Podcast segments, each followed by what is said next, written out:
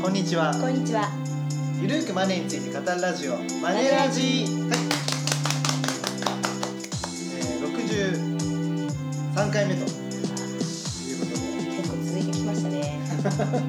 それ毎回言ってます。毎回言ってますね。毎回最近なんか重みがなんかさ、はいはい。はい。そうですいろんねな人に聞いてるよって最近ね言われるようになりましたよ。うん。マネラジも。や。っぱね結構、あのポッドキャストを通じてね、うん。聞いていただいてると、まあはい YouTube だとまあ100ん違うか300再生ぐらいはいはいっ。ていう感じなでるほど。で YouTube の登録者は100名近いんですけども。まあ、ただねポッドキャストだとまあ大体平均で1000以上は聞いてくれてるんですよね1回で、はいありがたいでございます。はい、なので、はい。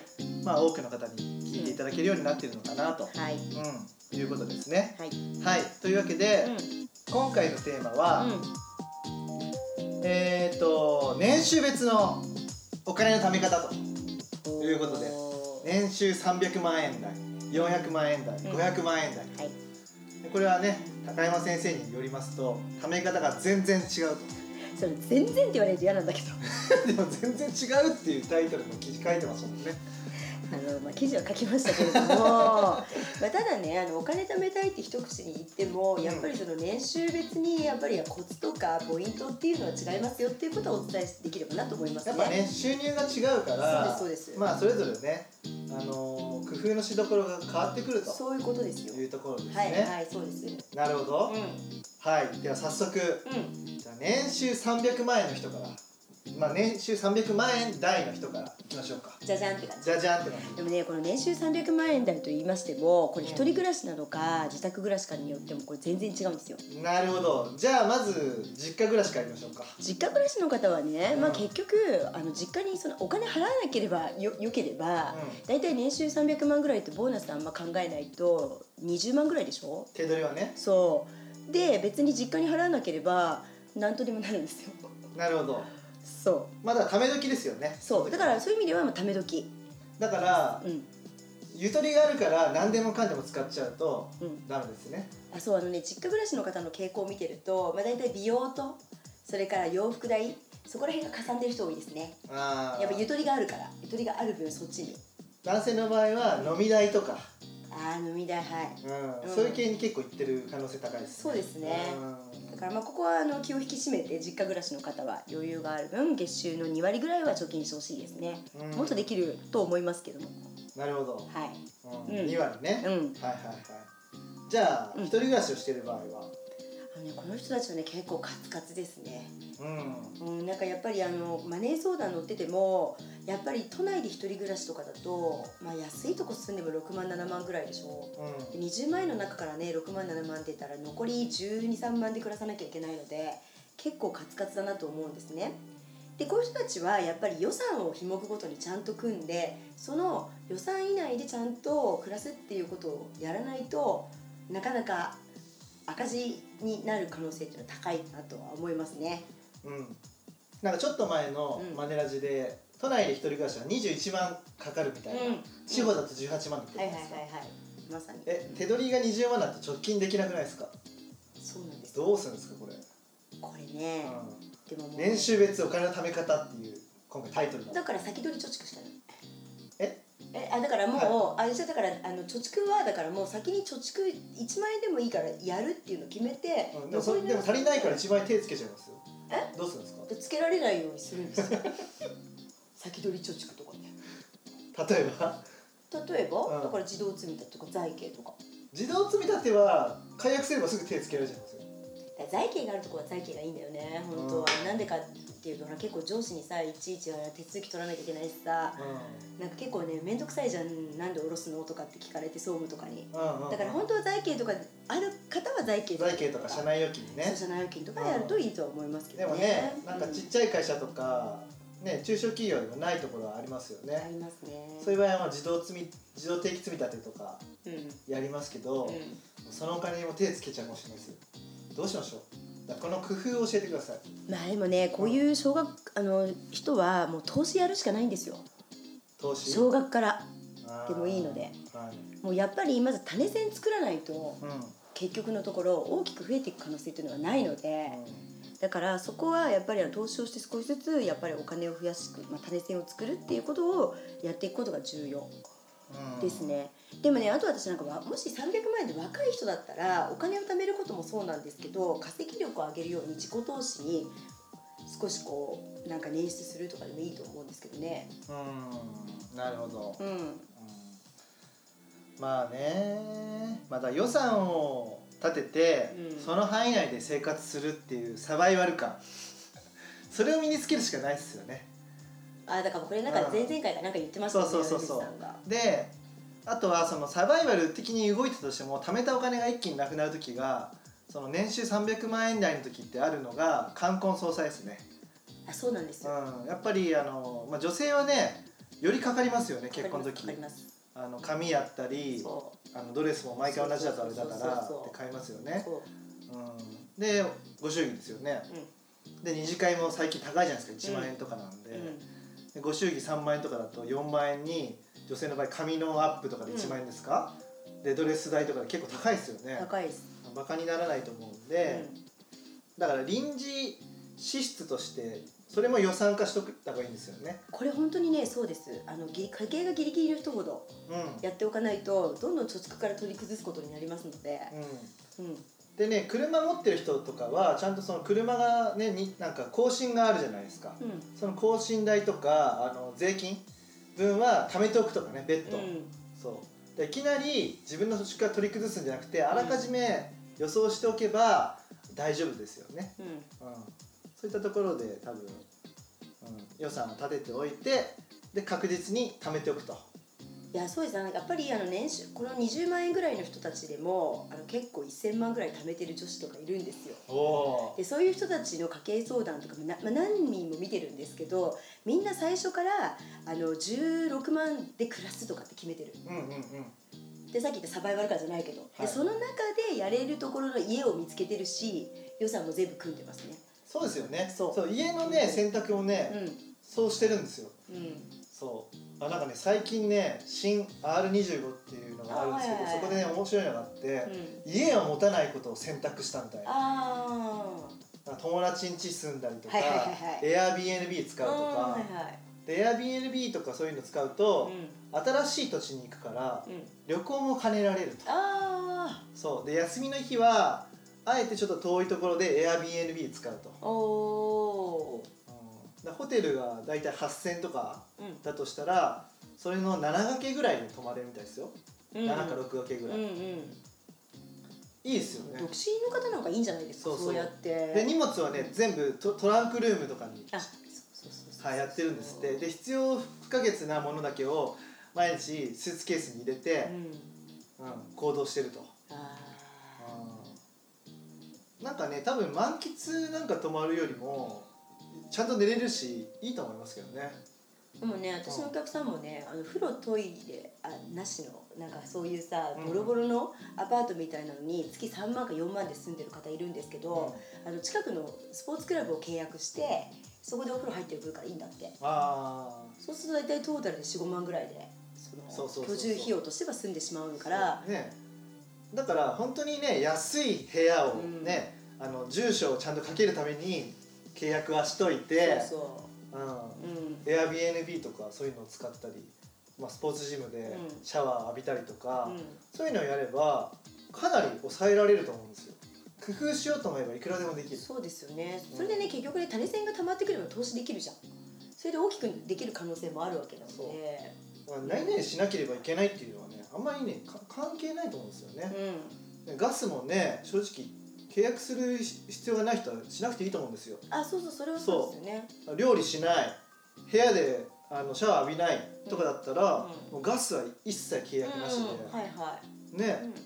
まあ、水道代と電気代ぐらいかかっちゃいますけど。そうですね。ううん。んで家もね今みたいな Airbnb 使うとか、う民泊の新法がね6月からあの施行な、施行されるんですけども、まあそういうのもあって多分全国でね民泊もできるようになりますんで、んうん。うん。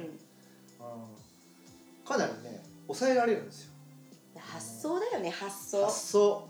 こんなにお金がかかるじゃなくてお金をかけずに済む方法は何かっていうのを考え抜いてやってね。うん。で一番いいのは毎月2割はね手取りの2割を貯めると。うん。例えば20万だったら4万円は貯めるっていうふうに決めてうん。16万の中で生きていくにはどうすればいいか、そうそうそうそう。うんでもね少額から投資してる人も結構いますあの1000万貯まってる人。月収20万ぐらいうんからスタートして。で例えばうそういう感じどういう投資やってるんですか？例えばねまああの、まあ、特殊な例かな。なんか FX やったりとかしながらね。少額でやりながらあの貯めてったお客さんの例もまあ実際見てますし。だからまあ FX じゃなくてもいいと思うんですけどそれでちょっと少額ずつからでもやっていくとか並行してやっていくと別に年収300万円台でも可能性全然あると思いますよね。だからね。総資産の1割とかで、うん。そういう積極的なねうん。資産をやるといいんですようんね、だから毎月じゃあ4万円ずつ貯めるんだったら、うん。積み立てでやるやつもその1割。そうです4000円はあのちょっと攻撃的なうん。積極的な投資しようと、うん。ね。まあ、株も今積み立てでできますし。そうですね。うん、投資信託もできますし、うんその投資信託もねいろんな種類あるんで、はい国内だけじゃなくて全世界とか、新興国だけとかあの先進国だけとかいろいろあるんで、まあ、そういったものに投資すると、うん。いう感じですか？そうですね。はい。どうですかね？どうですかね？はい。参考になりましたでしょうか？でも発想を変えるってことがこの年収300万円の方たちは大事かもしれない。あのうん。発想を柔軟に、ねスポーツジムを使うっていうのはいいですよね、そうそうそうそうその方すごいねお金多分1000万以上貯めてますよ。うんそしてね別に洗濯機も持つ必要ないじゃないですか。今、うん。コインランドリーってねカフェもついてる時ありますよね。ありますあります。そう。コインランドリーでコミュニケーションすると。はい。ありますね。そうそうそう、ん。いいですよ。あのーね僕もコインランドリー使ってましたし、おおはい、かなりねいいと思いますね。ーうん。うん。なかなかそこで別にねあの本とか読めば、ね、いい気分転換にもなるし、うんねぜひいろいろなねあのお金を貯める技はあるのではい。300万円台の人たちは、うん。まあ、まずはね各品目の予算を決めてはい。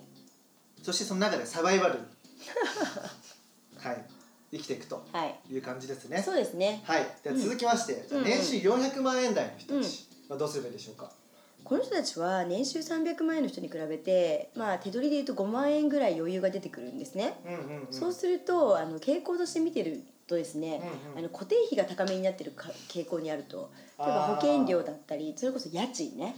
いいとこ住みたいってなりますよね。いいのに住みたいとか、保険もかけちゃうとか、そういうところですね。この方たちのあの一応あのメスを入れるポイントとしては。うんうんうん。うん。なるほど、はい。例えば？例えばだからあの今言ったようにそのいいところに住みたいっていうとか家賃とかうん。もそうだしあとは生命保険に結構入ってる人いるんですよ。あ300万円ぐらいの人だと掛け捨ての医療保険だけって感じなんだけど、はいはいはい。少し余裕が出る分貯蓄型の保険入ってますとか、うん。がん保険入ってます医療保険入ってますっていう感じで結構まとまってし保険料払ってるとうんうん。いうところも傾向としてはあるかなとうんうん。いうところですね。うんうん。うんなので割とこの固定費をメスを入れてみるともしかしたら無駄が省ける可能性があるのがこの400万円の台の人たちかなと。なるほどね。いいとこですね。はいはいはい、うんうん。うん。食費とか日用品はどうですか？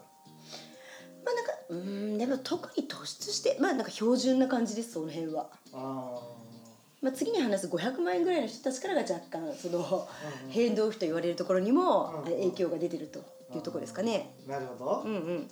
うん投資も同じですか？年収300万円の人たちと。えでも投資はだから結構あの手取りがちょっと増える分投資もやっぱりやちゃんとやれるような状況になってくるかもしれないですね、毎月1万円ずつとか2万円ずつか投資信託積み立てとかうん。イデコとかそういうのをきちんと考える層が400万かもしれない。おー。うん。イデコ、とか。うん、イデコは積極的にやった方がいいですか？どれをどれを最初にやった方がいいですか？年収400万円あでもなんかその将来のためのお金とかそういうのポケットを分けてあの貯蓄できるのが400万円の層かもしれないですね、うん。300万円のところだと余裕がないじゃないですか。とりあえずあの、もうまずは貯めるっていうところなんですけど400万円の場合だとまああのもしもの時のお金、うん。将来のためのお金、うん。まあ3年から5年のためのお金っていうふうに分けながら、あの投資できるっていうのがうんそうかもしれないですじゃあ年収300万円の人にちょっと戻りますけども、うん。そういう人たちは、うん。あのまあ、すぐに出し入れできるようなうん方がいいんですか、でもさっきだ取っちゃったらたまんないじゃないかって話あったじゃないですか。あちょっとだからまずは全然お金が貯まってないと人は。うん。貯まってない人は財形とかで大体生活費の半年から1年分ぐらい。を貯めるようにしてで、で貯まったら、うん。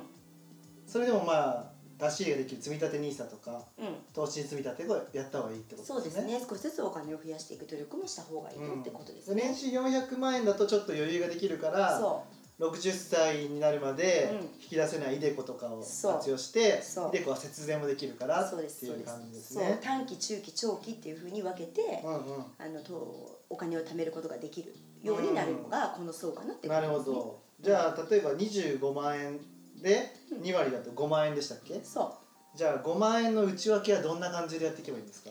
でもねそこもだからあのその方たちがまあどれぐらいまあまあそれは置いといてはい。どどれぐらいのモデルをはい。そうですね、うんうん。そうすると大体まあ1万円から1万円とか2万円ぐらいかな。が2万円ぐらいかな。が普通よ普通のその自動積み立て貯金みたいな。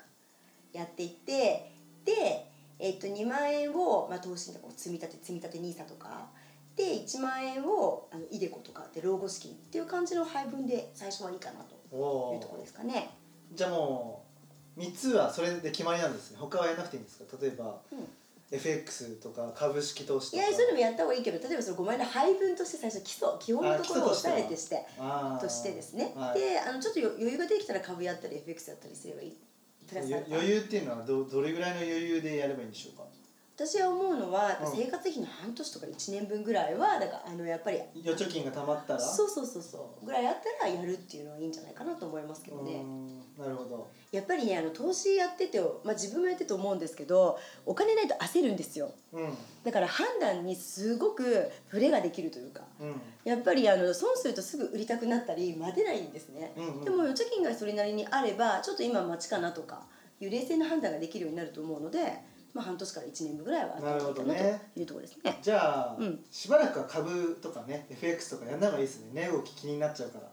なんかね、うん。やっぱある程度やっぱそのお金の余裕心の余裕ってこれがやっぱり揃ってないと、うんうん。あんまりあの投資積極的にっていうのはどうなのかなっていうのはありますけどね、なるほどうね、ん、少額ならまだいいとは思いますけどね。うん、うんうん。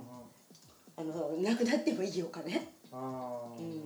なるほどね、はいはいはいはいはい。なるほど。じゃあ次年収うん。500万いっちゃいましょうか。はいはい。これはね、はい。あのこの人たちは本当にさらによ余裕が出るわけですよ。うんうんであの不動産投資なんかでも融資が出るラインが年収500万って言われてるぐらい、まあ、一応安定収入があるよというふうに言われてるのが500万なんですね。うんうんうん。で世界的に見てもね年収500万円以上の人たちって10%いるかいないかなんですってそれぐらい結構あのお金持ちと言われる層に入るのが年収500万円か。らほうほうほうほなんですね。ううんうんうん。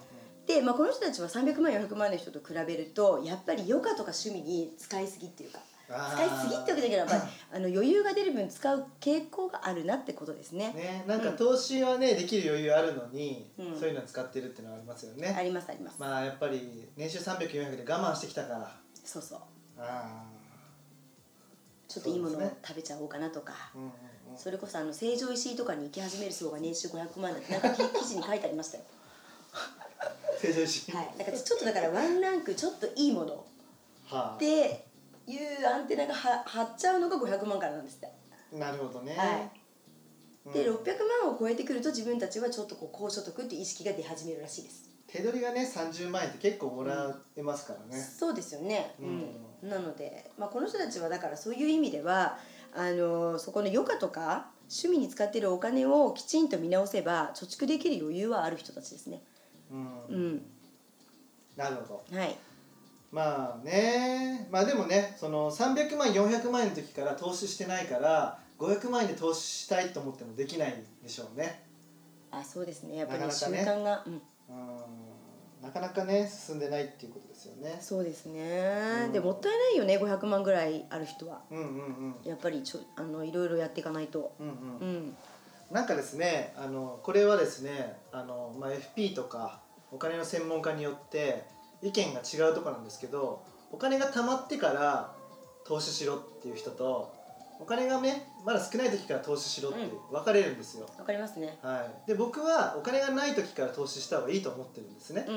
まあ、それは別にこ高額じゃなくて少額からなんですけども、あのねお金が貯まってからとかじゃなくてそのね貯まってからって言ったらじゃあどれだけ時間かかるんですかっていう、うん。その時間のコストを考えてるのかなと思っちゃうんですよそういうふうに。貯まってからっていう人たちは、うん。もちろんね3ヶ月とか6ヶ月貯まってからっていうのも分かるんですけども、でもその分時間をかけて経験積めるじゃないですか、うん。うん僕は経験こそ最大の資産だと思ってるんで、うん。まずやればいいじゃんって思っちゃうんですよね。まあだから小学からやることが大事ですけどただ大きな金額はうやっぱり溜まってないとそう。すごい余裕がないのでうん。判断を間違えるんですよ。うん。まあもちろんねその、うん。あのーそう溜まってからっていうのは分かるんですけど、両輪かなやなんかね溜まってからっていう人って投資やったことあんのかなと思っちゃうんですよね。いやそうか。なんかねい。いややってないんじゃないかなと思って。やっててもなんかすごい投資歴浅いんじゃないかなっていう感覚っすね。いやその少ない時からやんないでいつやるんだよって感じ、まあそれでまあじゃあたくさん貯まるっていう保証もないじゃないですか。右肩上がりで上がんないんだから給料が。まあそれはそうだけどそれは私に言われてもね あの何と言ったらいいのかわからないんですがうんいやだから私もだから300万円の人からやった方がいいよって話は僕もそう思います。してるんですけれども、まああのまあ、ただだ少額でねうんいいんですよ、本当に。別に1000円からでもいいと思います、うん。ただ1000円からでもやるとどういうふうに値動きがあったのかなって見ますから、うん、あのね、うん。60歳とか65歳になって退職金もらうじゃないですか、うんうんうん。でね失敗する人っていうのは今まで投資したことがない人なんですって。やっぱりまとまった金額をいきなりもらってでもあーっとよく分かってなくてあの金融機関に言われるままにまあなんとかなんとか投資信託。あみたいなものをあ毎月分配型ね。をバンと買っちゃって、そうそうそう。あれ？みたいな。なんかね手数料が結構高いんですよねそういうのってそうですね。購入時に3%取られて信託報酬も3%ぐらい毎年ね。っていうと例えば1000万円をバーンって投資するとまず30万円を払うんですよ。買った瞬間に。で毎年30万円を取られ続けるっていう感じです。すごくないですかこれ。この説明なしにおすすめです。これみんな買ってます。人気です。って言ってあそうなの？じゃあみんな買ってるんだったらって言って買っちゃうでもその人気なのは売ってる人たちがそれしか売ってないから売れ筋ランキングのトップになってるだけなんですよ、まあ金融機関が儲かる仕組みのものを売ってるってことですよね。う。ん。まあこれはねビジネスっていうのはそういうもんですから、はいはい。だから買う人もそういうビジネスなんだなって分かった上で買ってんだったら何も文句はないんですけどね、うん。うそうだからねやっぱり大切な退職金を失わないためにも若いうちからねやっぱりある程度練習というかんそう若いうちからうんそして年収が低いうちからやっておくってことですね。そうでそそこで経験を積んでおくからこそある程度金額がまとまった金額が入った時に投資に生かせるっていうことななんんですすよ。ということそうそうそう。なのかなと思いますけどね見てると、なんかねやっぱうん。そちらの方が僕はうん。意見としていいしそういうふうに書いてる FP とかお金の専門家の方が説得力あるなって思っちゃうんですよねあすごいやっぱ投資やってんなと思っちゃいますねその文章を見ただけで、うん、だからねまあその、まあ、これ何回も言ってますけど情報発信する人がどういう経緯で言ってるのか実績なのかっていうのをちゃんと確認してね、あのまあ、見たり聞いたりしていただければなと思いますね。はい。でまあ僕たちはねもうバリバリ投資やってますんでもう僕ねもう新入社員の時からすごい積極的にやってましたから、うん、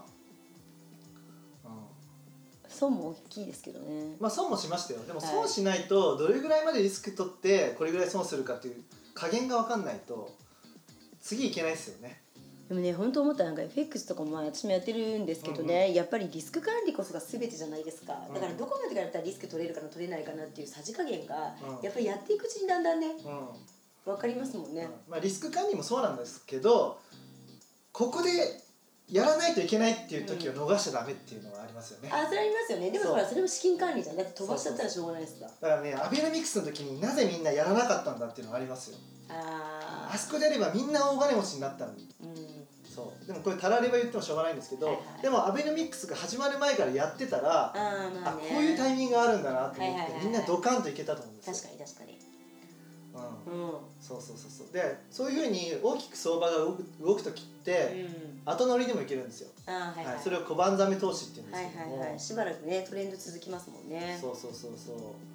そうね。長いものに巻かれる投資は大事ですよね。大事ですよ。私も株はもう完全に小判ざめ投資ですよ。うんうん長いものにね巻かれれるっていうのはその投資信託とかの人気商品に巻かれちゃダメなあんですけどそうそうそう。トレンドね。トレンドに乗るっていうところがはい。大事ですね。はい。うんっていう感じですかね。はいそうですね。ん。まあだから年収500万円の人たちは、うん。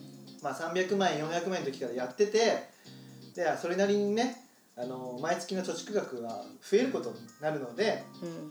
まあより積極的なはい。投資にチャレンジしてもいいんじゃないかと。うん。まあ株とか FX とか、そうですね。うん、まあ仮想通貨もいいと思いますしね。うん。うん、っていうことを加えていくのがいいのかなとで気をつけてほしいのは、まあ、浪費がちょっと増えてしまうからそこは予算を決めて、そうですね。ストレス発散に使うお金はここまでだよって決めるのがいいのかなといったところでしょうか、そうですね。うん。はい。まあ、今回はね年収300400500ということですけども、うん。まあ、600万以上の人たちはどうすればいいですか？600万以上の人たちは自分たちが高級取りだっていう意識を捨てることです。おおなぜなぜなぜ？いやいやいやっていうかね やっぱりね、はい年収600とか700のさやっぱりいいっぱいお客さんいるんですけど、ん。結構貯蓄できてないんですよ意外に。あやっぱ高級取りっていう意識があの本当に全ての費目にちょちょっとずつ高くなるってあいう。分かりますね、はい。うんなんかさっきの成城石井もそうだし洋服もそうだし。なんかね、うん。あの年収600万以上にあるなると、うん。なんか取り返せるって思っちゃうんですよいつでも。うん。使っても、それがね甘いんですよね。いや昔はねうん給料が右肩ですごく上がったからいいんだけど、うん。今は昔とは時代が違うので。そう。でね残業規制入って一気に年収下がった人が増えてそう。ね、残業頼りに多分ね家計をやってた人たちも苦しんでいると。そうです。でそう簡単に生活のレベル下げることは難しいのそうで上げるのはいいけど下げるのってきついよね。そうだからね結構取り崩すことが増えてきちゃって、そうそう。カツカツっていう状態。はいはい、なのででそこからね急いで副業やってもそんな簡単にね副業もね稼げるわけじゃないんではい。なかなかね今のうちから準備しておいて、はい。はい、投資歴もね長くなりますからね。長くなりますから。そう。新入社員から始めたらうん。30歳になった時に8年ぐらいやってますからそうですよね。だいぶ、だいぶいいっすよね、うんいいですね、うん。っていうことなので、はい。はい、ぜひ、あのー皆さんもね行動して、はい。あのーまあ、自分らしい人生を生きるためのね、うん。ツールとしてお金は必要ですからはい。お金はね何かしたいと思った時の選択肢の一つそうですね。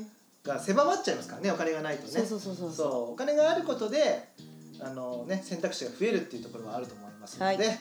ぜひ、うん。はい、投資も毎月の貯蓄も続けてもらえればと思います。はい。はい、といった感じで、はい。はい、ここではい。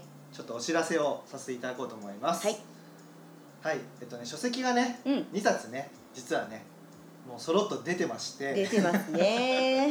ちょっとねこのうん。マネラジではお伝えが遅れたんですけども、はい。まず一つ目がですねちょっと僕の方から言いますね、はい。えー積み立て NISA でお金は勝手に増えていくっていう本ですね、おおえースタンダーはいズから出しました、はい。はい、定価は1200円というところで、うん。うんまあ、あの今年からね、あのー積み立て NISA というのが始まったんですよね、うん。はい、もう始まって4ヶ月も経っちゃったんですけども、はいはい。まあ、これはですね、あのーまあ、長期で、まあ、積み立てで投資するのに、まあ、非課税でできるというところが魅力でして、はい。まあ、長期っていうのは20年間。うんうん。で毎年の投資上限額がですね40万なんですよね。で40万円までの投資は運用益は全部非課税ですよということなんですね。40万円が仮にまあこれ難しいと思うんですけど1000万とかになって、うん。ね960万円運用益出たとうん。なったとしてもそれは全部非課税と、ありがたいよね。なかなかねそんなことは難しいと思うんですけど、でもね40万円が2倍になることはあると思うんですよね、はいはい。でもその2倍になった40万円はまるまる非課税で受け取れるとうんいうような仕組みでございます、なるほど。はい。はい。でこの本の特徴は、えっと、他の本にはないですね。商品を結構1個ずつあの解説していると、うん。はい、1個ずつといってもですね、まあ、インデックス型の場合は国内株式型うん。でおすすめ商品を5つ。で海外株式型、まあ、海外株式型の新興国、えーあとは全世界株式型という感じですね。あとバランス型。でアクティブ型はえーっとですね厳選した10個ぐらいかな。うん1112個をですね一つ一つ取り上げて、うん。まあ、分析して紹介しているといった本でございます、はい。よろしければご購入いただければ幸いです。はい。はい。リンクは貼っておきます、はい。で実はねもう一冊出てるんですけどえーっとタイトルは「人生100年時代月5000円から始める50代からのお金の増やし方」おというーことでそれはどこから出てるんですか？宝島うん。社さんから、あのうちの会社のマネーユーが監修している本として出させていただいております、はい。定価は？定価はですね、えー、900円プラス税金。お割と安いですね。割と安いとはいはいはい。いうことなんですけど、はい。あこれこれ本屋さん行ったらなんか売れてるっぽかった。ああすごいね。減ってましたね。減ってましたね。うん。やっぱり50代っていうのが今ね皆さんの気になるお年頃なのかなと思うんですけど、まあ、人生100年時代を迎えると50歳って言っても、まあ、人生半分じゃないですか。うんでまだ残り半分生きなきゃいけないということで、まあ、50代からでもお金を増やしていけるんだよっていう、まあ、そういう本でうんございます、なるほど、はい。この本はなんか特徴あるんですか、特徴はねうん、あお金の6大技。あお金を増やす六大技みたいなのがあるんですね。そう。しかも50代からお金を増やす6大技。ああこれはちょっと見たくなっちゃいますね。見たくなっちゃいますよね。うん。で中身はちょっと言わないんですけどね。ぜひお買い求めえ見出しだけけ教えてくれないですか？見出しだけ、はい。まあちょっとちょろっとね、はい。あの技1、はい。えー50歳から始めると10年で250円も得。250円？あごめんなさい。250万円。250万円。ごめんなさい。はいはいカット、はい。250万円も得、はいお何？と思いますね、はい。あとは年金受給額が年額38万円アップ、おおどうやんだろうね。どうやんだろうね、はい。受給総額の差は1000万円以上ってこれ年金のね受給総額の差はこれ技によって。なるほど、はい。はいはいはいはい。あとは持ち家を現金化するリバースモーゲージとか。ああなるほど。あと100円不動産で住居費の不安を解消ってありますけど。おおそのなんでしょう。方法も紹介してるんですね。はい。で10年で150万円を浮かせる保険の技とかね保険の見直し技はい見直し技なるほど。あこれ買いたくなりますね。あーぜひね、はい。あの皆さんあの書店にはい。並んでますし、うん。アマゾンでもありますので、はい。まあ後ほどあのアマゾンのリンクはね、はい。あの載せておきますので、うん。ぜひお買い求めいただければと思います。はい。今回もお時間となりましたので、はい。頼藤大樹と高山和恵がお送りしました。またね。See you!